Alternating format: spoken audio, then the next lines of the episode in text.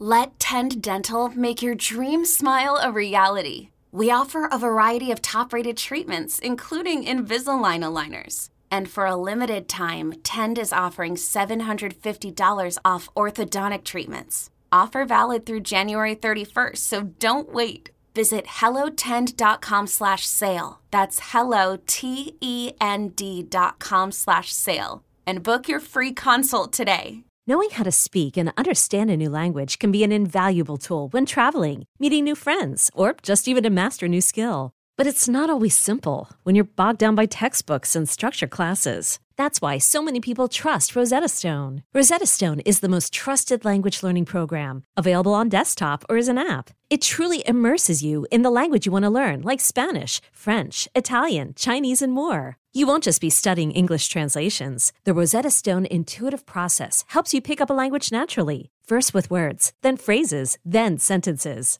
Don't put off learning that language. There's no better time than right now to get started. For a very limited time, listeners can get Rosetta Stone's lifetime membership for 50% off. Visit rosettastone.com slash rs10. That's 50% off unlimited access to 25 language courses for the rest of your life. Redeem your 50% off at rosettastone.com slash rs10 today.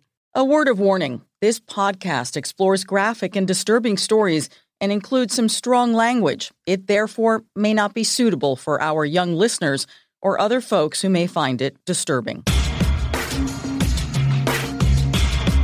Hello and welcome to True Crime Daily, the podcast covering high profile and under the radar cases from across the country every week. We are recording this on February 19, 2020. I am Anna Garcia, and joining me today is criminal defense attorney and author Sara Azari. Hi, Sara. Hi, Anna. Great to see you. I'm so glad that you're here. I know that you were a regular on Crime Watch Daily, the show that I used to work for. You have a law firm here in Los Angeles. Mm-hmm. What kind of law specifically do you do? What kind of cases? The tough ones? I do everything from simple to tough in both state court and federal court. So my practice is basically A to Z criminal defense. I um, defend clients on homicides, sex offenses, drug offenses. Um, you know, white collar crimes in federal court. So uh, anyone who's accused of a crime and come to me, I can pretty much handle the matter. Um, uh, I would say about 60% of my cases are sort of the street crime cases that you guys cover here on Crime Watch Daily. Um, and yeah, my office is in, in downtown Los Angeles. I sometimes travel to other states for for court cases. Um, but I'm based in LA and I've been doing this for about 20 years. I'm wow. old. no, not at all, Sara.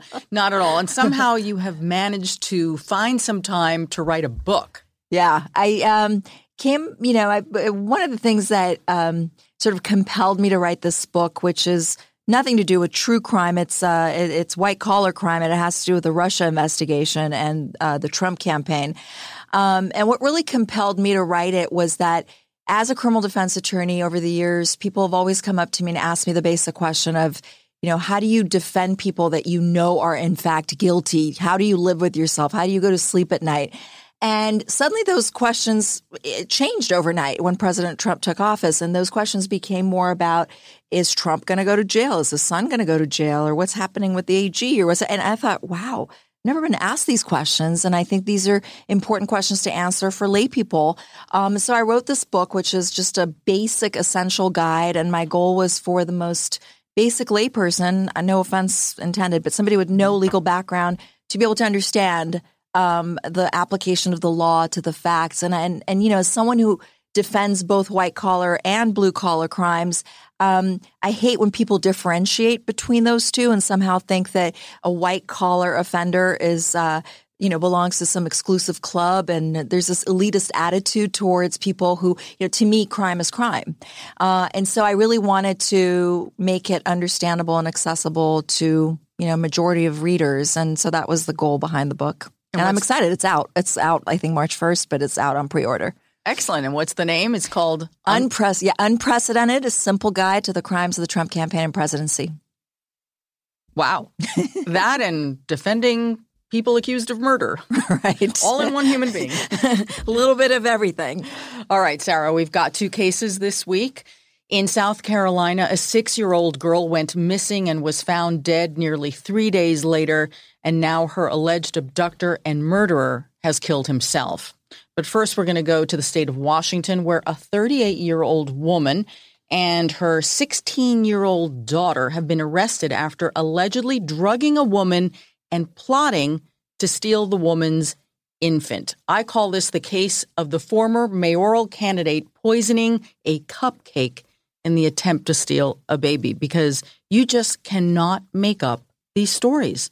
This one's insane. It's insane. I mean, she's definitely not all there to me. Um, you know, she uh, has been charged with um, second degree kidnapping uh, or attempted kidnapping and second degree assault, which relates to the the drugging of the cupcake. Um, that particular count you know, as a defense, from a defense perspective, I think that's probably the more defensible uh, count because where her medical records, where did the cupcake come from? Um, was it was it actually the cupcake? I mean, there's a lot of questions that, that this raises for me. But I think the the more serious offense is the attempted kidnapping in the second degree, which carries up to uh, ten years in prison.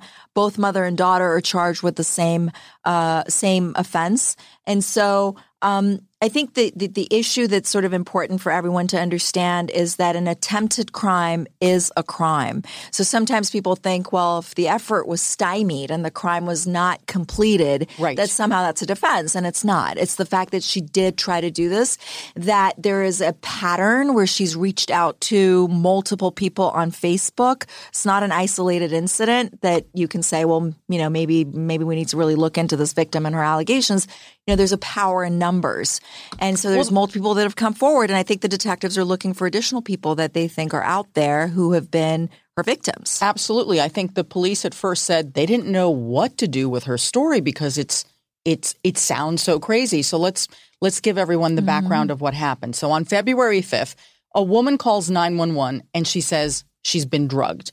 So, Alicia Miller, she's a new mom. She said that she felt drowsy. She was vomiting uncontrollably. And she said that parts of her body were numb, her lips, her face. So she was very confused. She told police that she believed that she had been drugged by a woman who came to her house posing as a photographer who specializes in babies. Now, according to the sheriff's department, the victim said that she met the suspect on this Facebook page devoted for devoted specifically to newborn moms. And if you're looking to steal a baby, perfect place to go, right? Exactly. Yeah. yeah. So the uh, the suspect is 38 year old Juliette Parker. Mm-hmm. Now she's the one who advertised on on Facebook. In fact, we have her posting from Facebook, which is so innocent the way it begins, Sara. I got new professional photography equipment for Christmas and would love to offer free photos and free photo sessions. She goes on to say that if you have a new baby that is less than 14 days old or are at least 37 weeks pregnant, of course you couldn't see the premeditation into mm, spe- right. she's shopping here. She's right, absolutely, right, absolutely. She, um, and then she'll say, you know what? I pick people randomly. I'll let you know the next day. Mm-hmm. There is nothing random about this alleged No, plot. it's a very sophisticated scheme and she is targeted a platform where she can easily dupe people and you know she grooms these people. I think with uh, with alicia she went in a few times and this was on the third visit that she took the cupcake in. So yeah there's there's a a method to this madness. It's very well planned. Oh, um, it, it definitely is because you know her story was was pretty good. She said, "Look, I've got this equipment. I want to build a portfolio. I want mm-hmm. to become a baby photographer. So right now, I need to practice, and I'm looking for new moms mm-hmm. and their babies. Mm-hmm. So." You know, that kind of sounds like a. And it's free. And it's free, right? sounds really good. She was specifically, though, really didn't want babies much older than 14 days, and then we'll mm. find out later. Mm-hmm. So the new mom says that she had a three week old baby. Like you said, she had mm. been to the house three times. On the third time, she arrives with her teenage daughter, who's 16 years mm. old, and cupcakes. So supposedly, the two fed the mom the cupcakes. That's when she started feeling really sick. But before she completely kind of got very foggy and, and not knowing what was going on, she thought it was odd that the alleged photographer mm-hmm. was taking selfies of herself mm-hmm. with the baby mm-hmm. on her phone. Mm-hmm. I mean, that's a little bizarre. It's creepy. Right? Yeah. And then she said, and she couldn't quite make sense of what was going on. Mm-hmm. She said that she got the sense that the woman kept wiping down everything that she touched as if to wipe away fingerprints. But if Correct. you don't know that you are a that you are about to be a crime victim, you would just think, well, maybe the person's a little germ phobic. A little OCD, yeah, right? sure. I mean, how how would you know exactly what was Right. going on? Okay, so then that's when she eats the cupcake, gets very ill, and she told the photographer and her daughter to get out of the house because Mm-hmm. she wasn't feeling well. And then she calls nine one one, and then she's also looking for her keys. Mm-hmm. She finds that her keys are missing. Oh, it turns out that the photographer Juliette swiped the keys, although she claims she saw them in the driveway and was going to return them. right, Right. sure, Sure. A few days later, and, you know, at the other side of town, right? right. So the mom at the hospital is describing, you know, how she's feeling. Uh, they run some tests, and the mom claims that she was told by doctors there that her symptoms fit and uh, being drugged by GHB, which is the date rape drug. So that's what they're thinking. She may have been slipped, but we still don't know for sure exactly what it was. Right. And I think that from an evidentiary standpoint, we do need medical records. We do need to, um, you know, connect the dots between the visit by Juliette and her daughter, the cupcake, and the woman's condition, the victim's condition. Um, so I think these are allegations that need to be proven. I think the the, the count for the um, attempted kidnapping is obviously a very slam dunk, open and shut type of charge.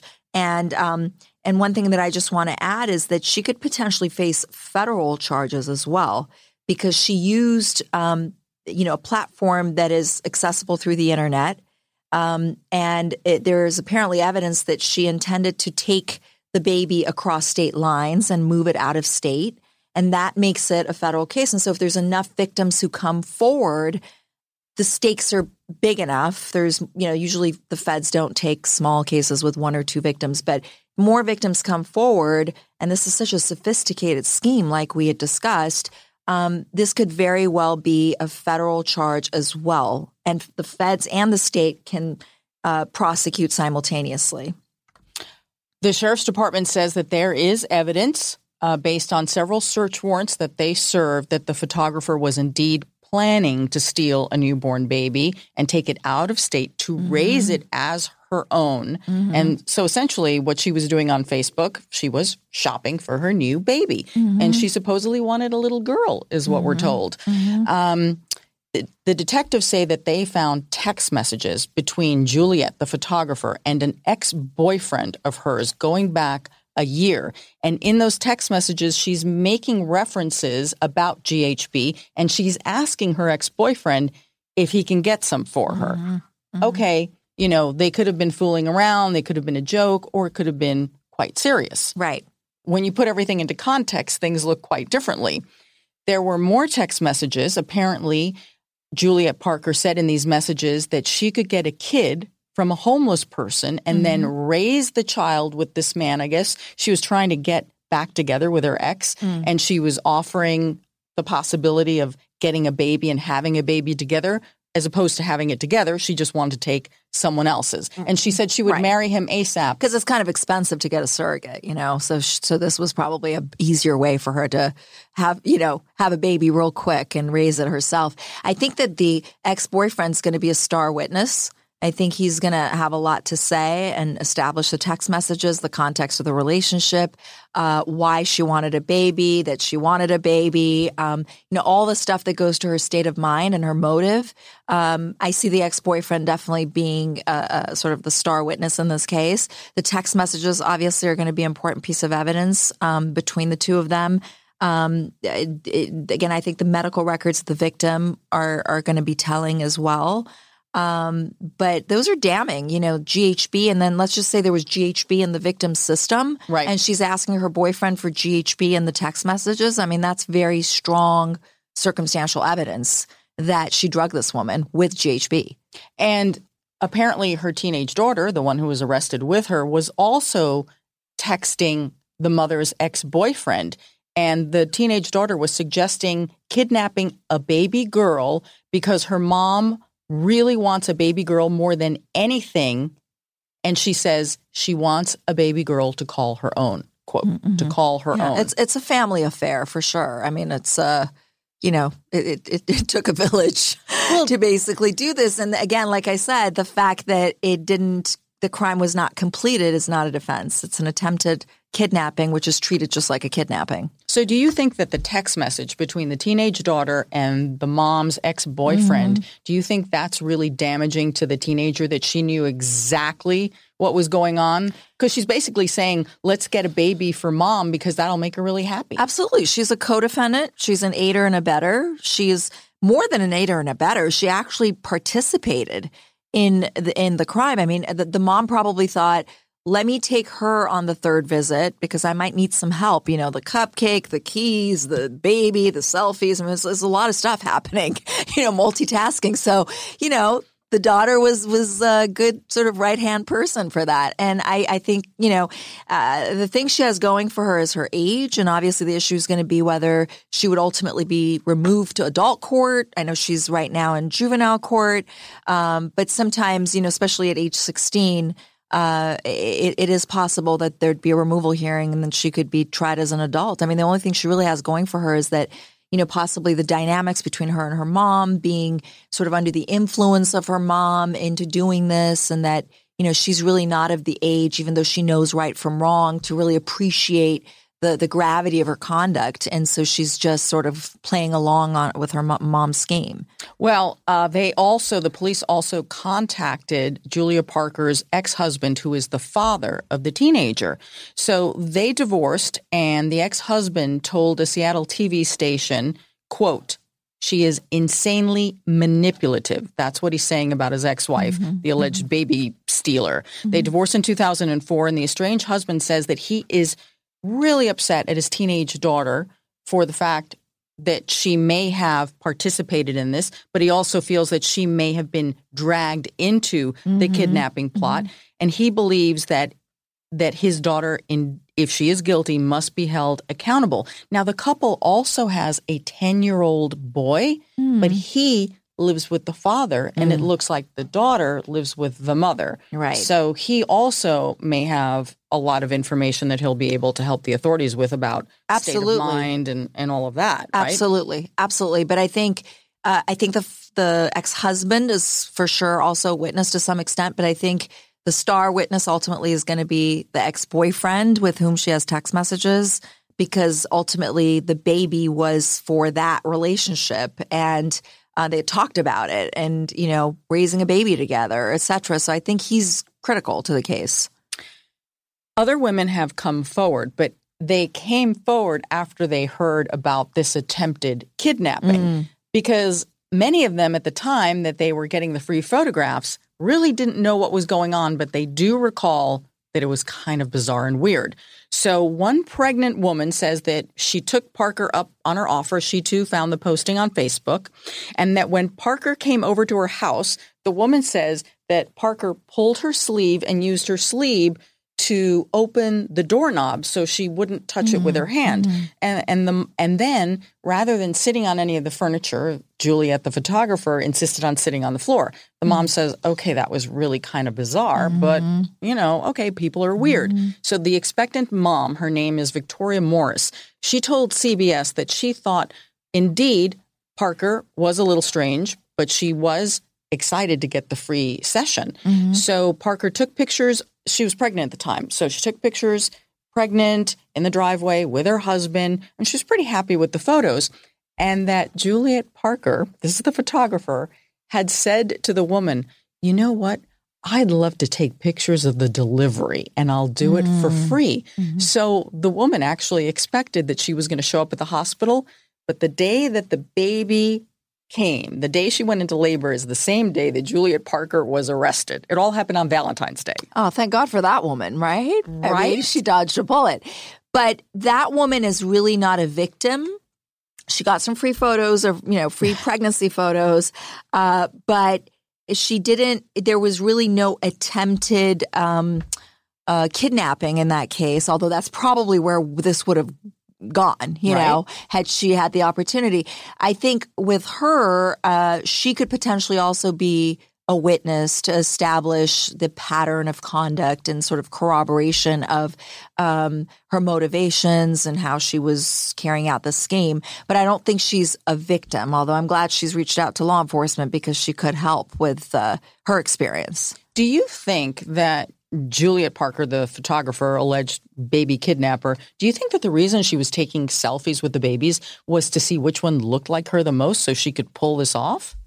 I, I'm trying to figure out why. I know. I was thinking the same thing, but this woman is so bizarre. I don't know if we can really get in her head, you know, and figure things out. Um, uh, I- probably, probably she was trying to see, you know, who who who was the closest, who resembles her the best, uh, to where it's not, it doesn't raise a red flag, and you know, where she can get away with it easier. I, don't I know. mean, that's what I, I think that would be logical, but I don't know. That's just my opinion. Unless she meant to maybe use those photos to get more victims, you know, groom more people, lure more people in, you know, Oh. to show that like advertising. Yeah, yeah, like advertising, a promotional There you go. selfies. I don't know. Working all the angles there, she was, this Juliette Parker. Well, finally, uh. on February 14th, Valentine's Day, Pierce County Sheriff's deputies arrested 38 year old Juliette Parker and her 16 year old daughter, who, of course, is not named because she is underage. And they were charged, as you say, with assault and attempted kidnapping. Now, here's what I find interesting, and, and I could really use your help in figuring out what this means. So, bail was originally set at $50,000. But then when she went back in for a hearing, the court increased her bail because she made she made the fifty thousand dollars. She she managed to mm-hmm. get a mm-hmm. bond. They they increased bail to one hundred fifty thousand dollars because both the judge and the prosecutor believed she was a flight risk mm-hmm. and she was a danger to children. So they actually upped it. Do they usually do that? So uh, let me ask you a question. Um, did they add charges when they increased the bail, or the charges remain the same? It looks like the charges remain the same. Okay, so generally bail is uh, set per schedule, and it's county by county, and uh, and, it, and and it sort of correlates with the, the particular violation by statute. And um, so, if the charge didn't change, you know, if she was still charged with the same two charges, the bail normally would not change. However, under certain circumstances where, where there's aggravating factors, the prosecution can make a motion to depart from the scheduled bail and for a bail increase. Um, possibly, again, I'm speculating, but possibly because of you know some of the aggravated circumstances here where she had gone to multiple homes. She had used facebook reached out to multiple victims um, and uh, you know made multiple attempts to kidnap different babies. Uh, she really is a danger to society or danger to children specifically. Um, and the, you know the flight risk factor is absolutely you know the, the, one of the most important things in in in a criminal case when you're considering bail. Um, the the higher the stakes, you know, kidnapping in in in Washington State, um, she could be facing up to ten years. So you know when you're looking at a lot of time, the exposure's high.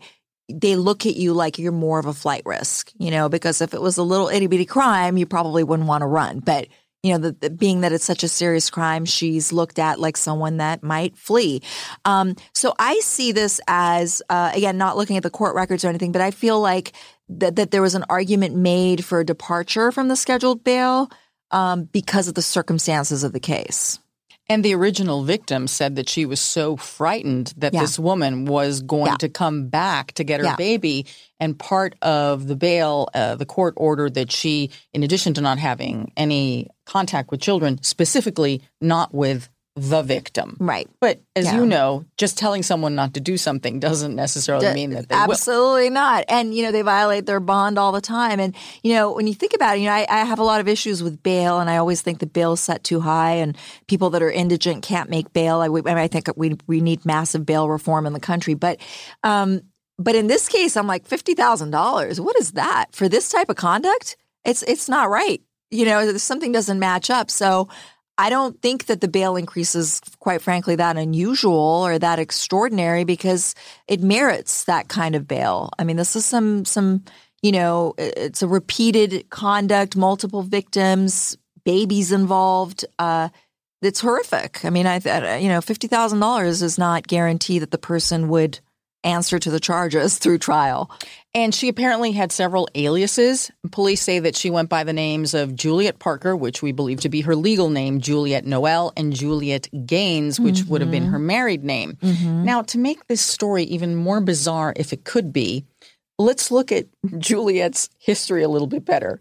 It appears that she ran for mayor of Colorado Springs the year before. Okay, so just one year before her alleged kidnapping spree, mm. she was running to be mayor of Colorado Springs. Mm. She did not win, mm. but she said during her campaign that she described herself as an honest, caring, and respectful person. Get this, with a good moral code. Yeah, right. Well, fast forward, apparently not.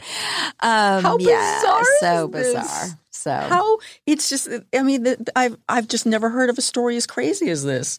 Yeah. So we've got about a dozen moms who have come forward saying that they were targeted mm. and that she approached them. And the original mom, the victim, Alicia Miller, um, she's the one who busted the alleged baby thief. She says that she's so traumatized by the mm-hmm. event. She had a little, there was like a press conference and she actually spoke before the cameras. She said that she's afraid to be in her own home, that she doesn't like to go anywhere. She says she carries a machete and pepper spray and mm-hmm. sleeps with a knife under her pillow. Mm-hmm. She is worried that Juliette Parker is going to come back and steal her baby. Right. And, and I, I, I can understand that. I think that with a lot of these people who've come forward, um, I think law enforcement has to sort of weed out the victims from the witnesses. I think the, to the extent that she actually attempted the kidnapping, like she did with Alicia, then those are also victims that could be that she could be facing charges for.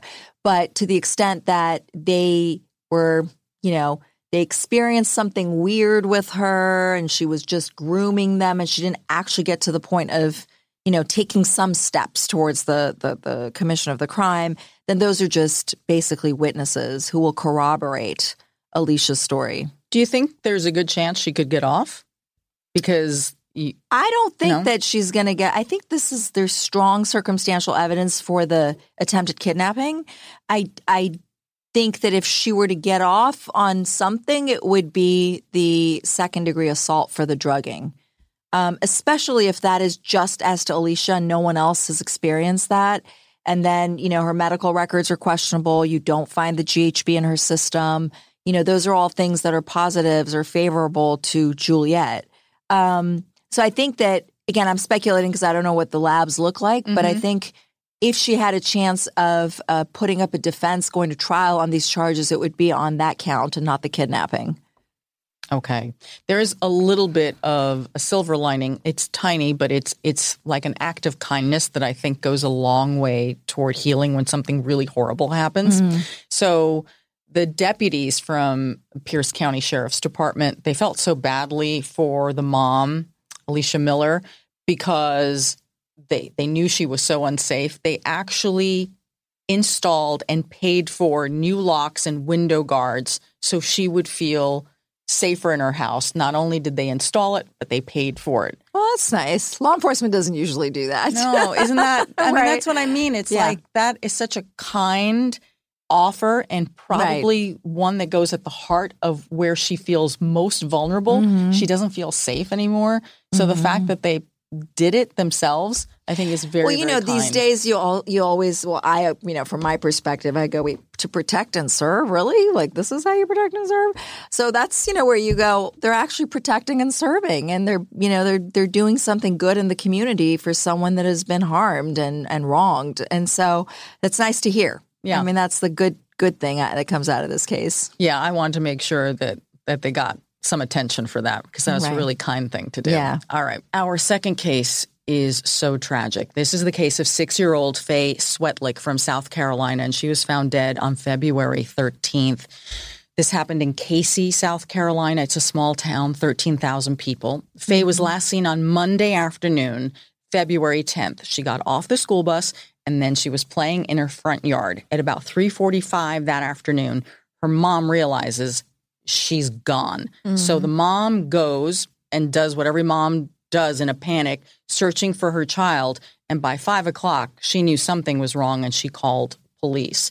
The search started immediately. They had about 200 officers and they searched for three days. They checked every vehicle, house, more than 280 homes, businesses, and churches. Mm-hmm. I mean, mm-hmm. this was an all out search mm-hmm. for this little girl. And the clue that actually cracked the case came from a trash can on Thursday. Monday, she disappears. Mm-hmm. Thursday, they find in a trash can Faye's little polka dot mm. rubber rain boots. The little boots that she was wearing when she came home from school, they were also in the photo that police and, and people who were volunteer searchers had that photo of her. Mm-hmm.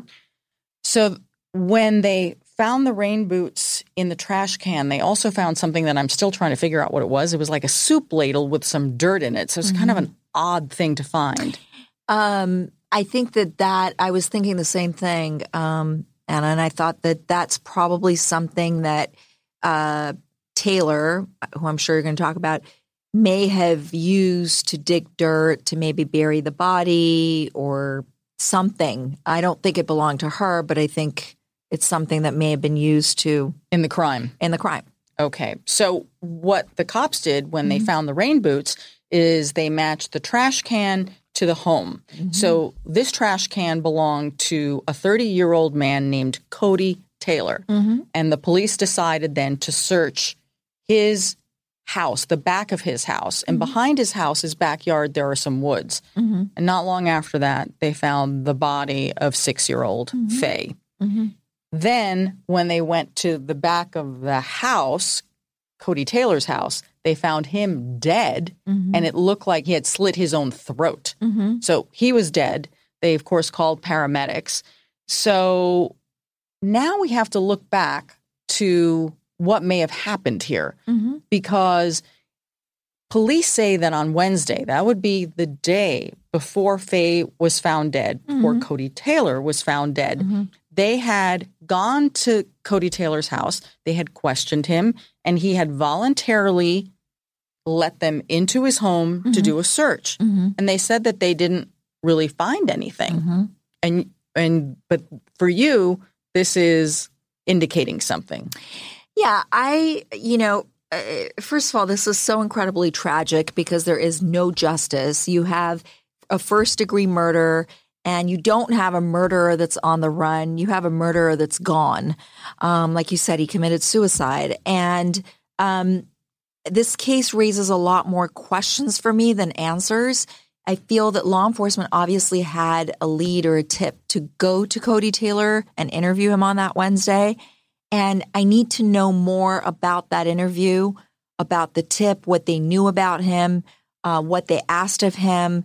Um, you know, did they search maybe behind his house where they ultimately found uh, the body and then the trash bin where they found the two items, her boots and um, Faye's boots and the ladle? Or, or did they search there and then those items were not there on that day? It could have been that he um, threw the body in the woods or buried the body in the woods on Thursday. I mean, that the police did say that uh, her body had not been there for that long, that it had just been placed there. So I have a lot of questions, and I think you know, there's there's no justice. This is one thing I do know. There's no justice in this case. Um, but I think the community and the family needs some closure, and I think um, they need some answers as to what the motive was here. I mean, is Cody? Um, does he have a grievance against the family? What was his relationship with Faye? Did they have a friendly relationship? He's obviously a lot older than the kid, but um, was he this nice neighbor guy that was maybe friendly to the kids? Are there other victims perhaps that could be connected, who, are missing, that could be connected to him? What is his social media like? What are his text messages like? Let's talk to the people that know him. You really need to figure out what why he did what he did. It's clear he is the the suspect. I mean, there's no other person. There's DNA match uh, from the not the crime scene, but from the scene in the woods where the body was found, where Faye was found on Thursday, that matches the DNA um, in uh, Taylor's home.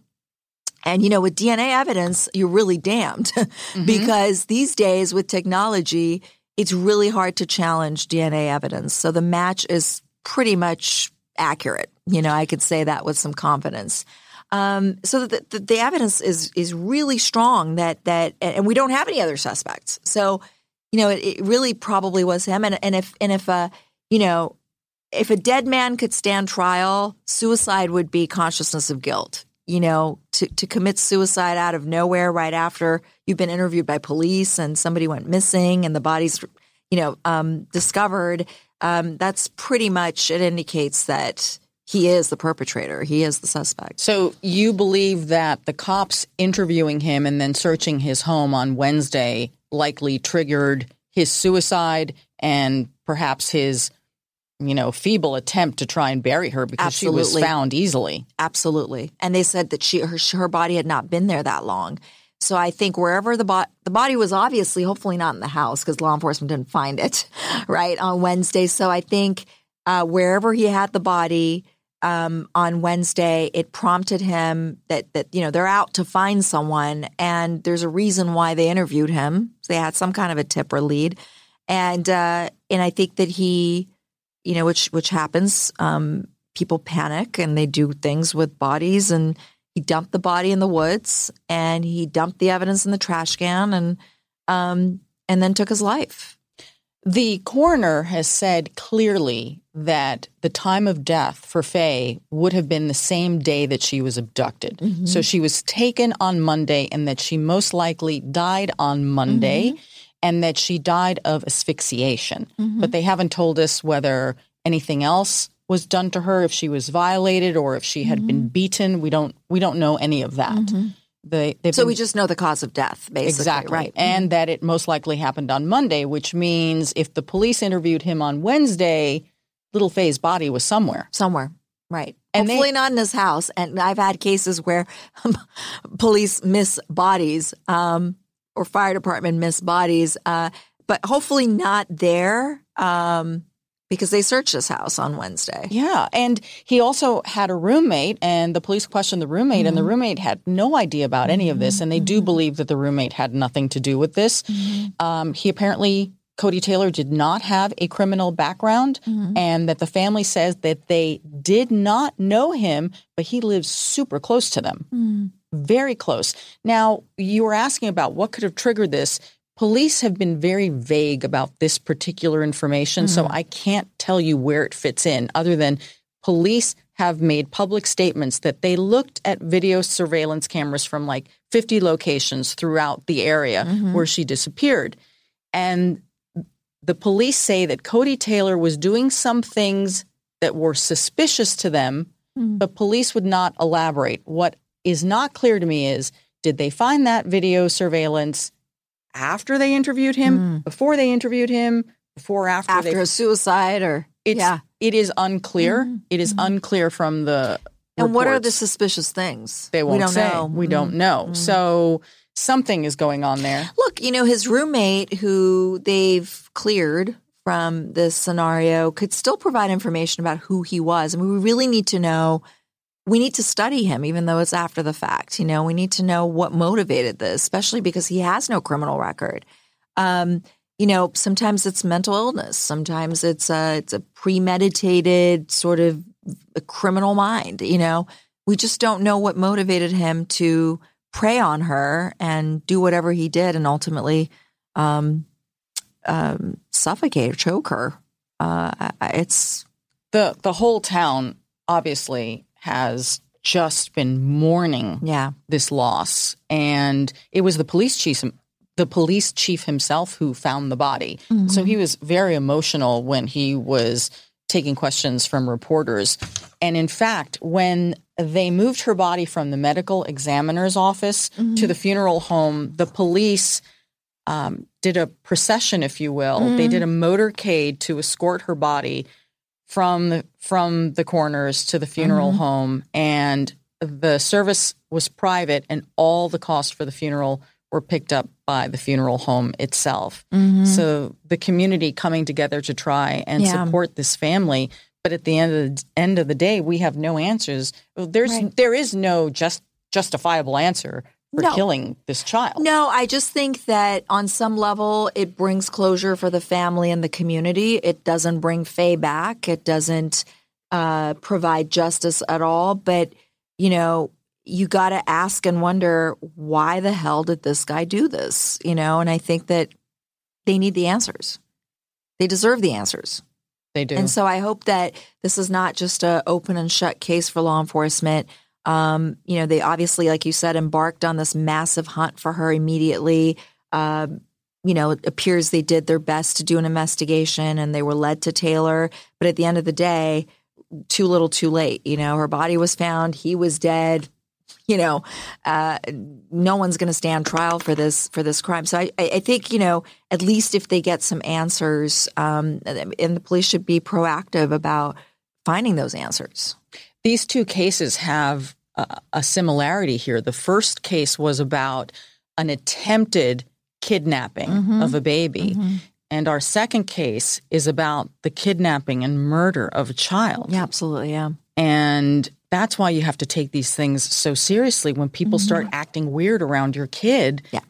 You really have to follow your gut on that. Mm-hmm. And even and it's and even the police will tell you sometimes these stories sound crazy until they get to the bottom of it, mm-hmm. and it mm-hmm. wasn't all that crazy. That's what was really You have to be on. extra vigilant. Um, when you have children, and I think that you know there's some positive things about social media, but there's also some very negative things about social media. People get duped um, far yes. easier than they would, eh, you know, back in the days when there was no social media.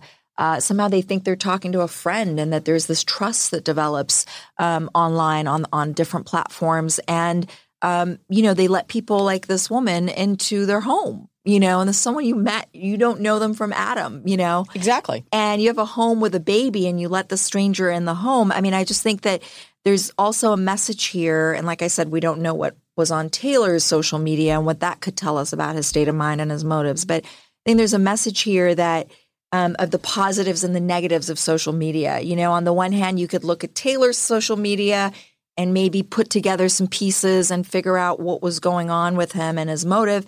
On the other hand, you look at the negatives of social media, which is the ability of people to reach out and dupe a large number of victims and uh, try to go out and steal their kids. So yeah. tragic. Sara, it is time for our comments section. Okay. These are crimes, but not as horrible as we have just described. So uh, these are folks who comment on our Facebook page, and some mm. of these mm. crimes, they're just ridiculous. So police were called to a KFC after a disgruntled customer threw a bucket of chicken at the manager. okay, according to police records, the woman came into KFC in Wisconsin and she wanted a refund. And the staff offered to make her, you know, new food mm-hmm. the way she would like it. But she got mad and she threw the chicken at the back of the head of the restaurant manager. And then she proceeded to throw biscuits and mashed potatoes as well. So Diana S. writes, I would have lost my job that day because I would have thrown that chicken right back at her head. Well, look, look. Um, First of all, whether it's chicken wings and biscuits or a chair, it's still assault and battery. So there's yes. a crime here. Um, now, Diana, I would say Diana, don't engage, but but Diana actually could potentially have a self defense claim. If something's thrown at her, she should be able to throw something back to defend herself. Okay, but I would still think you know you might right. be walking a fine line. And Cheryl P writes she should be banned from KFC for life. I happen to agree with her. Right. And KFC has the right to ban whoever they want. Absolutely. And refuse service. I'm sure they have a sign up somewhere. yeah, with this lady's picture.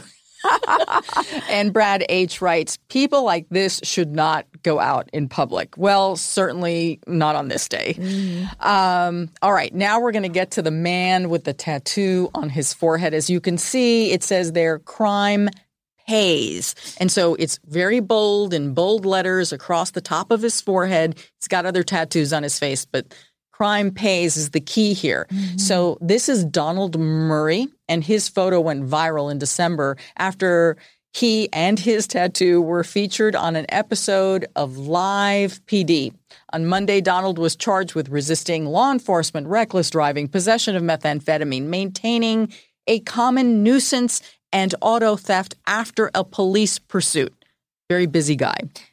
Right. And it's like it's like this tattoo. First of all, uh, tattoos that are visible, um, us defense attorneys, you know, immediately have our clients remove them. Um, you know, we I I send them even if they can't afford it. You know, I send them to Father Boyle in East LA, and they have a tattoo removal remo- removal service um, because they're really damning. They're really bad. I mean, people don't look at facial tattoos and go, this is a nice guy, you know? And so with him, it's like, here, come get me, you know? I mean, it's so easily identifiable for police to find this guy. And, and crime, by the way, does not pay. It costs money and time.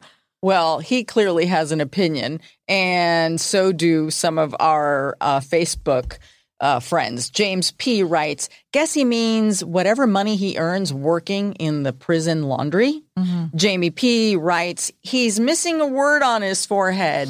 Doesn't. Mm-hmm. Crime doesn't pay. I agree. And then Miroslav H. writes, Well, that is his prisoner identification stamp. I guess he doesn't need a number. No, he definitely doesn't. Yeah. All right, and then this last one. I'm fascinated by this. I wish we could we could really delve into this yeah. one. This is jars of preserved human remains found under a Florida home. Gainesville police are investigating jars of preserved remains, including tongues, human tongues, that were found in the crawl space of a house that was previously owned by University of Florida professor. And he apparently forgot that he had brought the jars home. Mm-hmm. And the jars go back to like the 1960s. And he had brought some of these jars home. And the reason he kept them in the crawl space is because it was cooler there. I don't mm-hmm. know exactly what kind of research he was doing. Yeah, that's the question I have too. But but but it, but also merely being the previous owner of a home, there's some issues of there's some evidentiary issues like how do you prove that the jar actually belonged to this professor i know we're assuming that's probably the case right. but you know you still need to prove beyond a reasonable doubt that these jars belong to him that he placed them there um, and again i think a really relevant question is is um, what kind of research was he conducting and how was he coming across these mutilated parts? I mean, was he responsible for the the uh, transformation of a live body to a dead body and then the mutilated parts, or was he getting some kind of you know organ donations somehow?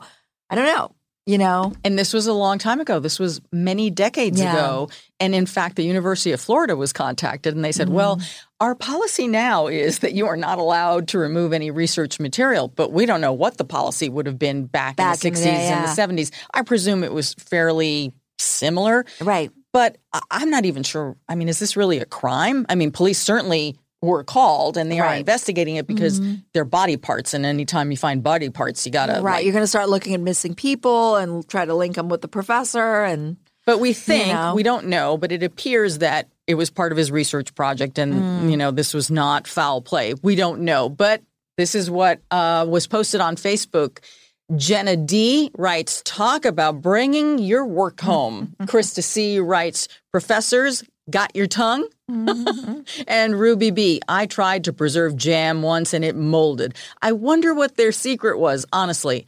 I think I didn't use enough pectin. Ask the professor. Yes, ask the professor. Exactly. Well, that's it for our show this week, Sara. Thank you so much for Thanks, coming Sara, on. for having me. We really appreciate it. Where can people find you if they need a good criminal defense attorney? So you can find me on Twitter at Azari Law and also my website, www.azarilaw.com. And as always, you can find our content on Spotify, iTunes, Stitcher, and Google Play, plus on YouTube. And you can get updates and subscribe to our newsletter at truecrimedaily.com. Until next week, this is True Crime Daily, the podcast reminding you don't do crime. There's a tattoo for you.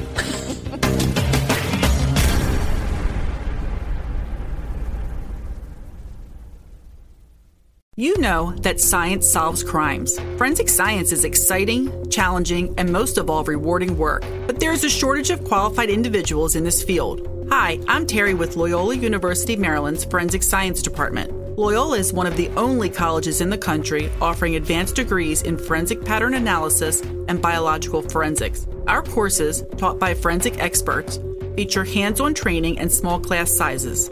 They are based on real crime scene and forensic examiner training programs to ensure you are ready to make a difference. Our programs are open to students from a variety of academic backgrounds because we believe everyone can contribute to solving crimes. So, what are you waiting for? Discover the excitement of forensic science at Loyola University, Maryland. Visit loyola.edu forward slash forensic for more information. That's loyola.edu forward slash forensic because you are ready to make a difference.